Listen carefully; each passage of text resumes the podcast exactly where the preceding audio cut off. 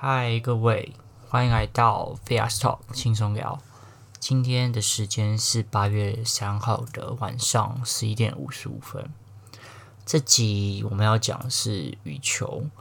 原本其实上礼拜天，也就是金牌战的那天晚上就要录这一集的，就是不管那天的结果是如何，我都会想要做这一集。主要是因为。看球也也有一段时间了嘛，刚好奥运打完是一个很好的时机，来跟大家分享一下过去看羽球跟这次的看奥运的想法。但那天晚上的确心情太差了，应该跟大部分的人都差不多，所以我觉得我会讲不下去，所以就没有那天晚上来录了。隔了两天才比较沉淀一点，然后才来录这一集。这就是为什么这个礼拜晚两天才上 Podcast 的原因哦。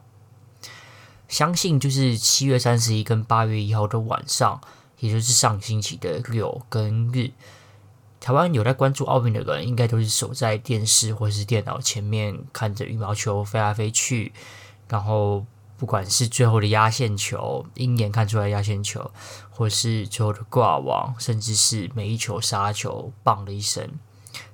羽毛球像子弹飞出去，翻滚、翻网落地，赢得比赛或是输了比赛，大家都是在帮我们国家的选手加油嘛。那不管结果是好是坏，其实大运动员们都已经非常的尽力了。我相信这几天大家看到一些报道，或是一些球评也有分享他们的想法，这个就不太多说。那主要会是跟大家聊一下这个两个礼拜看奥运。有一些想法啦。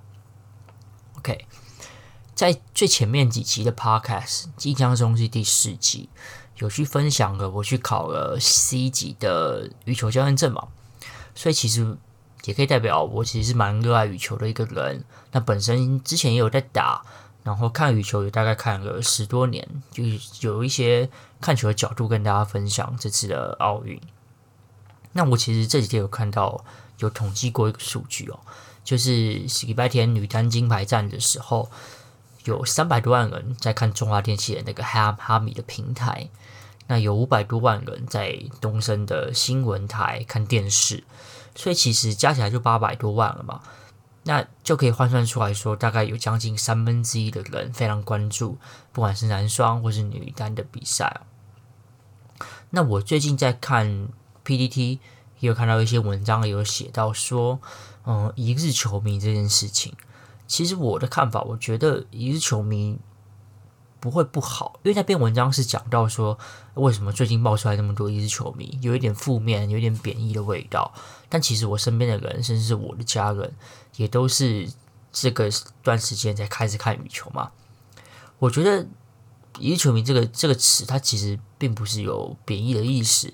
他的确就是，可能你之前没有在发过这项运动，然后因为这次奥运的热潮，你才开始加入想要看这个运动。我觉得不会是不好的事情啊，因为其实每一个人你要变成资深球迷好了，因为一球迷的相反就是资深球迷嘛。你要变成资深球迷的前提也是你有那一第一天去去玩这个运动嘛。所以其实没有人有资格去讲说你就是一日球迷，我不跟你讨论什么东西。我觉得这个事情是不合理的。那另外一个方面来看，有越来越多人关注这项运动，不管是羽球，甚至是上上星期的柔道嘛，或者是什么鞍马这个运动，有越来越多的球迷。在关注这项运动，那也就势必代表，就台在台湾这项运动会更多人讨论，会更多人想要去尝试，会更多人想要去玩。我觉得对于整个羽球界，甚至是跟羽球有兴趣的人，都是一件非常好的事情啊。虽然现在球馆都已经很难订了，我不确定就是下半年，因为奥运的热潮会不会有更多人，那、呃、会想要来打羽球，那球馆又更不好订了。不过，因为有越多人想要学羽球，那教练就有它的市场所在嘛，所以我其实也是蛮乐见的啦。那另外另外一方面，就是我也有看到几篇文章在讨论，因为台湾的棒球是有职业化嘛，那羽球是不是也可以有职业化的可能性？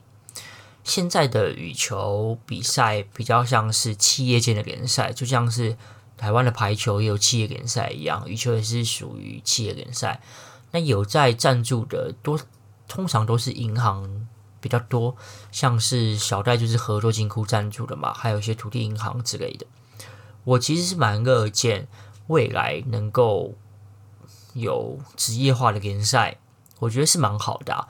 因为如果有公司愿意赞助，那这些不管是甲组的球员，他虽然可能没有办法变成派派出去国的派出去打比赛的国手。但他如果能在台湾本身这边来有企业支持他们，他是可以拿薪水的，他可以去比联赛，我觉得是非常好的。因为其实你有职业的联赛，你就可以带动呃周边的消费嘛，然后也可以带，也可以有球迷会支持，比如说某一队啊，那他们也会希望可以付费去观赏所谓的羽球比赛嘛。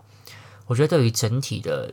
台湾羽球的发展会越来越好，不过因为这个要职业化这件事情，其实是真的非常难啊，因为背后都还是会有一些跟利益有关系的议题嘛，就到底会不会赚钱呢？那我们的球员是不是真的能足够多，能够支持比赛的持续进行？我觉得这都是需要很长时间的讨论的。那针对这个议题，我是非常的乐见的。好，谈完了比较偏向是未来羽球的发展之外呢，跟大家聊一下就是这两天的比赛。先从男双讲起好了。其实男双的比男双这个麟洋这个组合啊，嗯，我从前几年开始有看他们的比赛，因为他们其实也是一九年开始变成搭档来去参赛的嘛，所以其实他们参加他们搭档去比赛的。时间其实才两年而已，这也是为什么。如果你们有在看羽球奥运的那个排名的话，林洋配他们其实并不是所谓的种子的选手，也就是不是种子的选手，他们才会小组赛分到跟那个印尼的新闻都讲什么小黄人啊，跟印尼的第一世界第一的组合分在一起嘛。那坦白讲啊，我之前看他们比赛，就是一九年、二零年看看他们比赛的心得，就是他们其实失误是偏多的。因为大家如果有看金牌战、男双金牌战的话，可以看到他们在平球，也就是在往前跟他斗平球、快速抽抽球跟挡球的那个阶段，他们其实都是大幅领先中国的组合的。那这个东西其实简称就是平抽档嘛。那平抽档，我在前两年看他们比赛的时候，他们其实蛮容易会失误，会打出界嘛，或者就是挂网。他们平抽挡没有那么这么稳。那今年奥运，他们其实就是稳到一个炸裂，稳到一个不行。他们在平抽挡阶段就是可以压过对面的组合。那对面组合被他们压，被在平抽平在平抽挡被压制之后呢，势必就要把球起高。那起高之后，又落在我们这边的节奏，因为呃就可以杀球嘛。那杀球之后，呃，杨在前面啊，王启林在后面杀球，就可以很好的形成一个配合，然后就可以拿下分数。所以我觉得今年男双赢的关键就会是他们打得相对沉稳很多，失误减少，失误减少之下呢，他们的优势就可以发挥出来。因为的确，他们现在年纪是蛮年轻的。然后杀球的速度也很快。如果大家有印象的话，他们的杀球的声音真的就像那种打一个子弹，棒这样下去。那对面中国组合其实就没有那么清脆的声音啊。那这个是金牌战的看法。金牌战其实就是我觉得讲难听一点，其实就是碾压啦。因为其实中国组合从第一局输了之后，他们第二局其实也没有做太多的调整，他们依旧还是没办法挡住麟洋配的平抽挡跟后场的。呃，杀球的一个配合哦。那回过头来，其实这次奥运啊，我看他们第一场输了印度的组合，我就心想，哇，是不是又回到前几年的水准，就开始不稳失误了？然后小组赛又遇到了世界第一的组合，如果因为输了印度，再输个世界第一的组合，就进不了复赛嘛。但没有想到，他们在一输一场的情况下，连续赢了大概是五场还是六场吧，就拿到金牌。我也我觉得他们也是充分的展现出他们的成熟跟韧性啊，因为其实他们只要打稳，不要自身的失误，其实他们能够打赢很多对手。这样事实也证明嘛，他们先过个世界第一的印尼组合，再过个日本的呃最强的男双，也再过个我之前看球看了十多年的一个男双的偶像，就是印尼的阿山跟那个塞蒂亚万的组合嘛。所以我觉得他们过了阿三跟阿万的组合之后，我觉得呃这个这个牌肯定是拿冠军了，这没有没有疑问啦。那其实男双从今年泰国公开赛连续三场的泰国公开赛就有些端倪哦。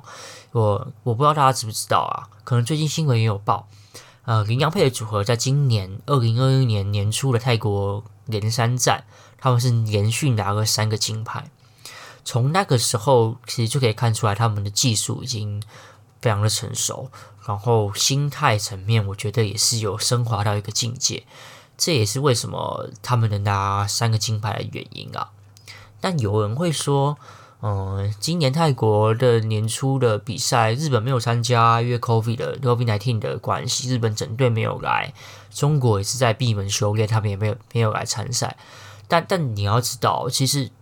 泰国那个年初的组合，印尼也有参赛啊，韩国也有参赛啊，丹麦也有参赛啊，马来西亚也有，马来西亚也有参赛啊，他们还是一路的过关斩将，呃，拿下了金牌嘛。所以其实从今年就看出了这些端倪，他们今年奥运拿牌其实是非常有希望，只是他们在初赛先输第一场，所以大家的关注度就没有像跟小戴来的那么高。那总之也是很恭喜恭喜他们第一次。参加奥运就可以拿到梦寐以求的金牌，也希望他们未来能够一直搭档，然后不断的挑战自己的极限吧。好，男双讲完了，再来讲女单。但我突然想到一个东西，我我最近一直看到这件事情，让我觉得有点奇妙，然后又有点觉得蛮蛮特别的，而且只能笑。就是男双的最后一场，不就是有一个挑战嘛？那挑战之后，结论就是我们的推推底线的那一球，李洋推底线那一球是扎扎实实的压线嘛？所以那个鹰眼镜头照下来，就很像一个球场的一个梯子，然后有一个圆点压在线上。然后最近我在看一些社群媒体，就看到有很多的不同的品牌，就是拿。这个鹰眼看到那个就是球场压线那个照片，让它做成什么口罩啊、衣服啊，还有做一些什么有的没的的周边商品啊。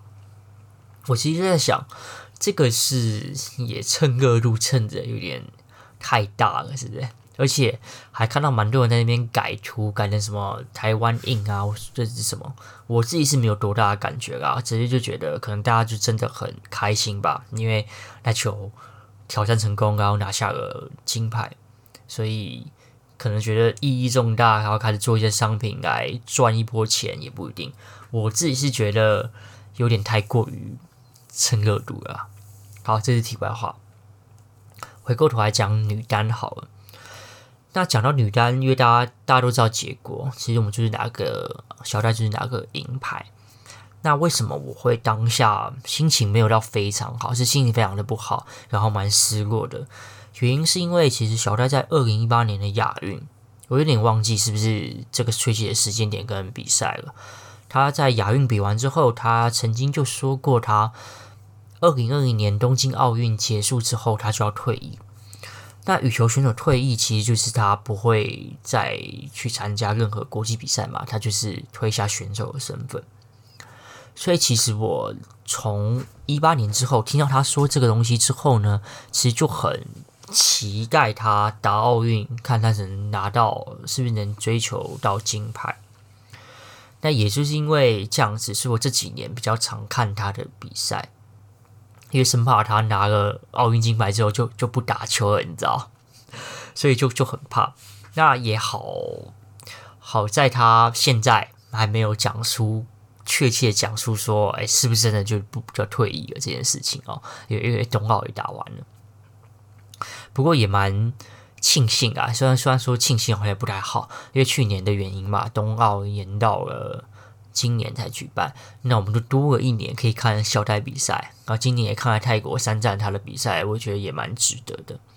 那这就是为什么其实全台湾的人会觉得很可惜的一个原因之一啦。我不确定是不是每个人都知道他可能冬奥结束要退役这件事情，但可能更多人会着重他没有拿到冠军这件事吧。但我其实我 care 的点是，他可能会退役的事实会在今年发生。所以我会觉得有点哀伤，没办法再看到他打球，这就很像是之前蛮多人喜欢科比，但科比退役休之后，大家会有所谓的失落感吧。所以我其实那天星期天晚上的心情有很大部分是，呃，就是他不会再打球这件事情哦。好，回到比赛来看，因为陈宇飞其实我也看了他打球蛮多的。大家如果有在看一开始那个对战的图卡，可以看到小戴是十三胜五负于陈雨菲嘛，那也就证明了，其实，在两三年前，小戴打陈雨菲根本就是呃提甲组体保打一般系队的感觉一样，就是狂电猛电，所以他才可以打出什么十几连胜，我记得是九连胜还是十连胜的战绩。那当初陈雨菲会是怎么输的？呃，他输的点都会是小戴可能正手，他会有很多的硬币的挥拍姿势嘛，有可能打斜线的切球，打直线的切球，或者打后场高远，或是直线杀球，或是斜线的杀球。因为小戴的出拍的隐蔽性非常之好，所以你其实跟他一开始跟他打，你会很难去预判他可能会打什么球。就算你有预判到了，你可能也接不到，因为他的切球的质量或者杀球的质量非常好。那陈雨菲在前几年是怎么输的？他其实就是输在他接不到小戴打出来的高质量的攻击球哦。那经过这几年的训练，因为近期的对战他是赢了三场小戴嘛，我们就我就有看到一些关键点啊。其实关键点就是他的防守，陈雨菲的防守变得非常好。我自己看他的比赛，我就会觉得他很像是女女生版的成龙。真的成龙是谁？不是那个好莱坞明星哦，而是中国那个男单，这届拿个银牌那个成龙。哎，没错，他的姓叫陈，不是堪，也不是胜，他叫成龙，好不好？是是没有卷舌那个闪电恩的陈。成龙其实也就是防守非常的密不透风。我记得成龙在巅峰期的时候，一九年还一八年吧。甚至就是你怎么打都打不死他，他就是靠防守给你打嘎掉，然后把你玩死。那你是怎么死的？你就是失误死的。所以我觉得，呃，陈雨菲的打法一定是有跟成龙有学习学习成龙的打法啦。我相信中国的羽球队也是有觉得要把成龙打法复制到陈雨菲身上，因为我觉得这两边实在是太像了。陈雨菲的打法也就是不断的防守，然后等待你失误。那他的防守也就是非常的好哦。好的点是什么？就你防守球，你可能回的球的值、球的质量、球的品质不好的话，很容易就会被下一拍衔接上来给杀死嘛。但其实我看这次的女单金牌战，哦，陈颖菲的防守的球质都非常的好，而且你你是。怎么杀你都杀不死他，你要杀得很贴近边线，他才可能会接不到。那这就是说明了什么？就是说明了为什么小戴的失误其实是比陈宇飞来的高非常多。因为其实就是其实就单纯的只是打法上的差异而已。陈宇飞就像是一个防守的盾，那小戴其实是一个非常利的矛。那矛盾之争，其实谁赢谁输都非常的难讲。单纯看当下顶尖选手他们当下的运气也好，或是当下的状态实状态也好，或者实力也好。所以星期天那个结果，我觉得我是有预期到的。那我当然会希望小戴可以拿金牌嘛。但因为这个结果并不是。不会有的，这就是五十五十的比赛啊，因为其实到最终也是非常的接近。那除了打法上的差异之外，因为我觉得要提到一个啊，就是你当你一直在进攻的时候，然后你进攻不死对方，你心态就会变得相对着急，你就会想说，是不是我打这个球的角度不够大，我是不是打得太太甜了？就是他太好防守了，他只是想要动一步，甚至他不用动，手伸出去就可以勾到球。那我下几球，我是不是要打得更贴边线？我要更贴网子，我要杀在线上，我要推到底线，落在线上。你就会心态上面就会一直告诉自己说，我要打得更刁钻，我要打的球的球的品质要更好，我这样才可以拿分。不然我这样一直杀不死他，到最后一定也会被他磨死掉，你知道吗？因为坦白讲，小戴的体力，我觉得跟陈宇飞比，呃，是差不多吧。我觉得小戴体力可能会多一点啦，因为陈宇飞体力之前真的真的是蛮烂的，但他这几年其实进步蛮多。那因为对方就是一个打拉吊、打稳的属性的球员，你如果跟陈宇飞打拉吊的话，你就很容易落入陈宇飞的节奏里面。那这个节奏是什么？其实运动最讲求的就是一个节奏感。其实尤其是羽球啊，因为我也我自己也有打。当你的节奏不对的时候，你打什么球你都会觉得很怪。所以小戴不可能去跟陈宇飞打拉吊。因为陈宇飞的拉吊是他属于陈宇飞的节奏，他喜欢这种状态，他他打这种球他很顺手，他很舒服，所以所以小戴不可能去跟他打这种慢节奏，他打打高远来回拉，然后打切球放小，然后打那种四方球，就是场角落的四个点，在那边跟他打，也打到最后。我敢说啊，陈宇飞肯定打拉吊是比小戴稳的，所以小戴你也知道嘛，所以他不会去跟他打拉吊，他所能做的就是以不断的猛攻去攻击，去挑战陈宇飞，然后打出高品质的球，然后来击垮陈宇飞。这也是我一开始讲到的，你就是拿一把很硬的剑去戳那个很防御很防御很高的矛，你戳戳戳戳戳。到最后是剑先断掉，先断掉，还是矛先破掉？这就是很一半一半的一个事情哦。所以大家不用再去纠结说，哎，为什么小戴的失误那么多？那陈宇飞打球怎么那么不好看？嗯，就只会防守啊，也没有去进攻。这其实就是根本本质上的两边的打法差异。你就是两个不同属性的人嘛，就像猎人，一个是强化系，然后一个是变化系。好了，我随便举例。你他们就是用他们他们系统上的攻击去去去去 PK，那你不能说我你用强化系的攻击就是不对，我用变化系的攻击就不对嘛？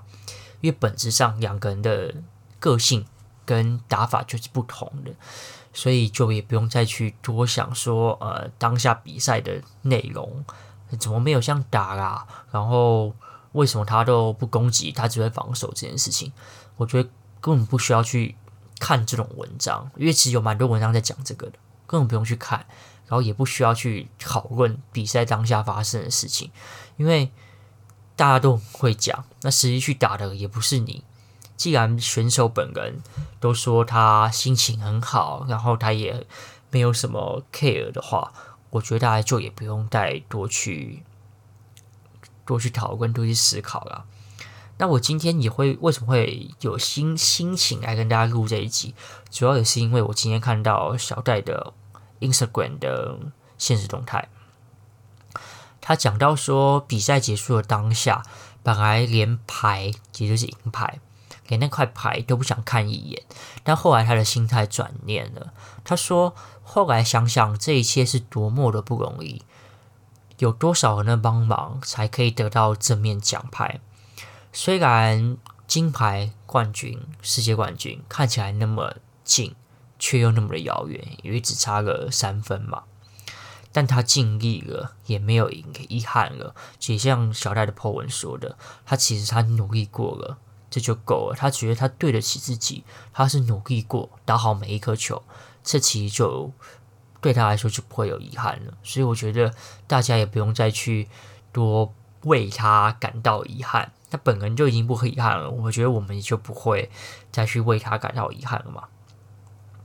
而且小戴他的 po 文还有提到一点，其实运动员学会面对挫败的心理，他的心态要怎么面对挫败，其实就是输了一次又一次，但他还是不断的努力着，不断的努力着去训练，不断的努力着去比赛哦。因为如果连自己都放弃了要去努力的这个念头的话，那其他人。也帮不了你，谁都帮不了你的。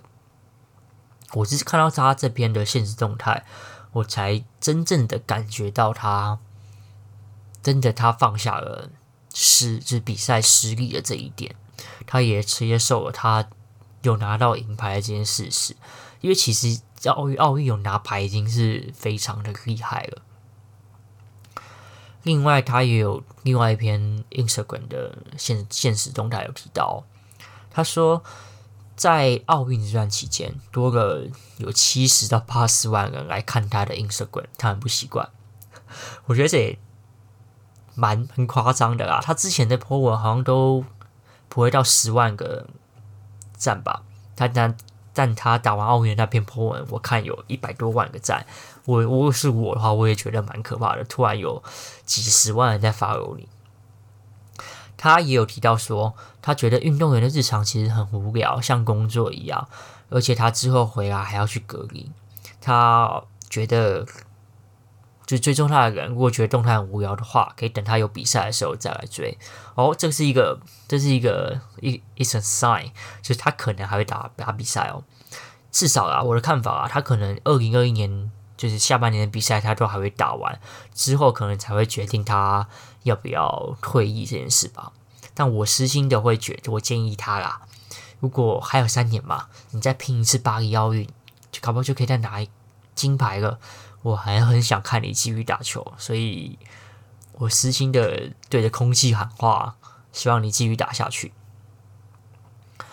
总之，我觉得从他这几篇 po 文可以看到一些讯息哦。其实就是高强度的比赛，呃，很高级别的运动员，其实最主要的都还是心态。嗯、我自己也有去打过羽球的比赛嘛。那我那时候是去打大学里面的系的杯赛，就是全台湾的呃同样系，然后集中在某一间大学去比赛。那时候我们是打团体的羽球赛，也就是有五个点，男单、女单、男双、女双跟混双。我尤我尤其记得啦，就是在四强赛的时候，我们打正大，是正大吗？应该是正大还是东海，有点忘记了。那那时候我是打混双，也就是第五点，前面是二比二，所以我这一点其实是非常重要的。如果我赢，我们就进了。冠亚赛，如果输就只能争第三名。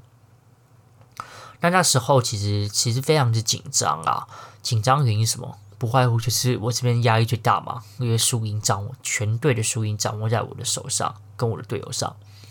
那其实对方的实力也不过。我我自己后续去想，其实我们觉得我们这队跟对方的实力其实是差不多的。那最终我们是输了比赛，其实输的原因是什么？后来回想是在打第一局的时候，可能前面几球失误比较多，因为紧张失误比较多，整个心态是没有维持好的，就是你没有准备好，忘记前面的失误，好好的专注于每一球啊，然后进而的导致后续的心态炸裂，然后直接整局崩盘。所以我觉得。运动员他们都做得非常好，他们能很快的调试完他们的心情，不会因为小戴他失误了两三球，后续就直接连续爆很多球嘛。诶，虽然第三局一度三比十落后，但他还是追上来啊。所以我很佩服他们，是他们的心态真的是比一般人强的非常非常多，他很能能够很快的调试出来。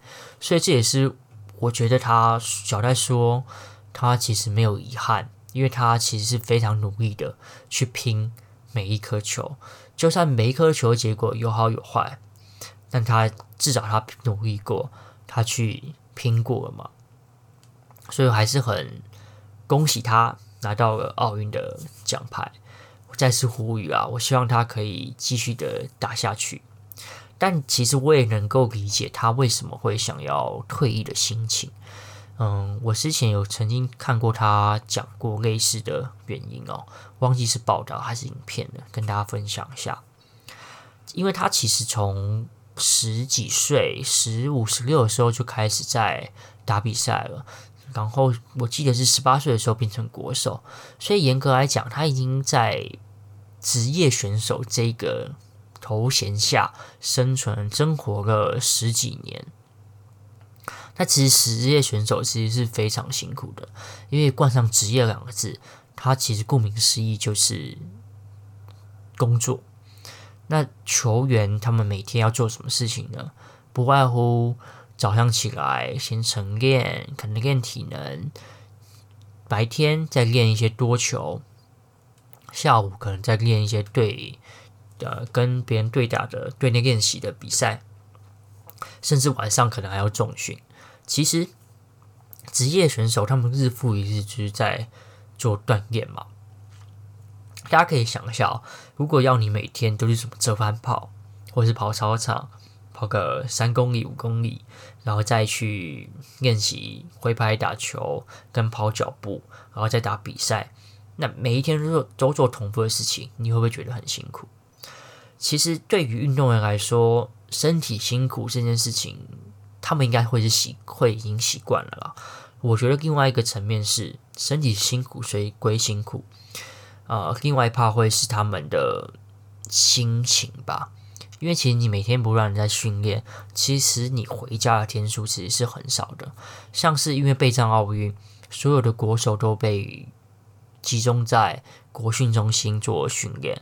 所以在五月多开始进驻国训中心之后呢，再到奥运之前，他们会有两个月没有办法回家。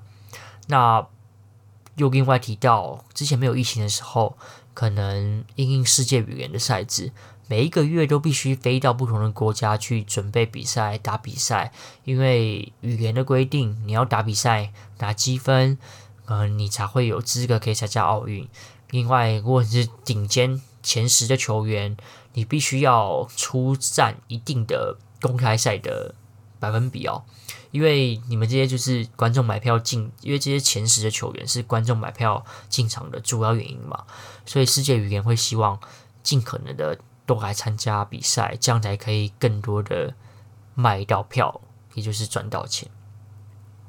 所以十几年都在国外到处奔波，跟队友练习，很少回家。这个的心情煎熬，我觉得是小戴想要退役的一个很主要的原因。这这也是他讲的。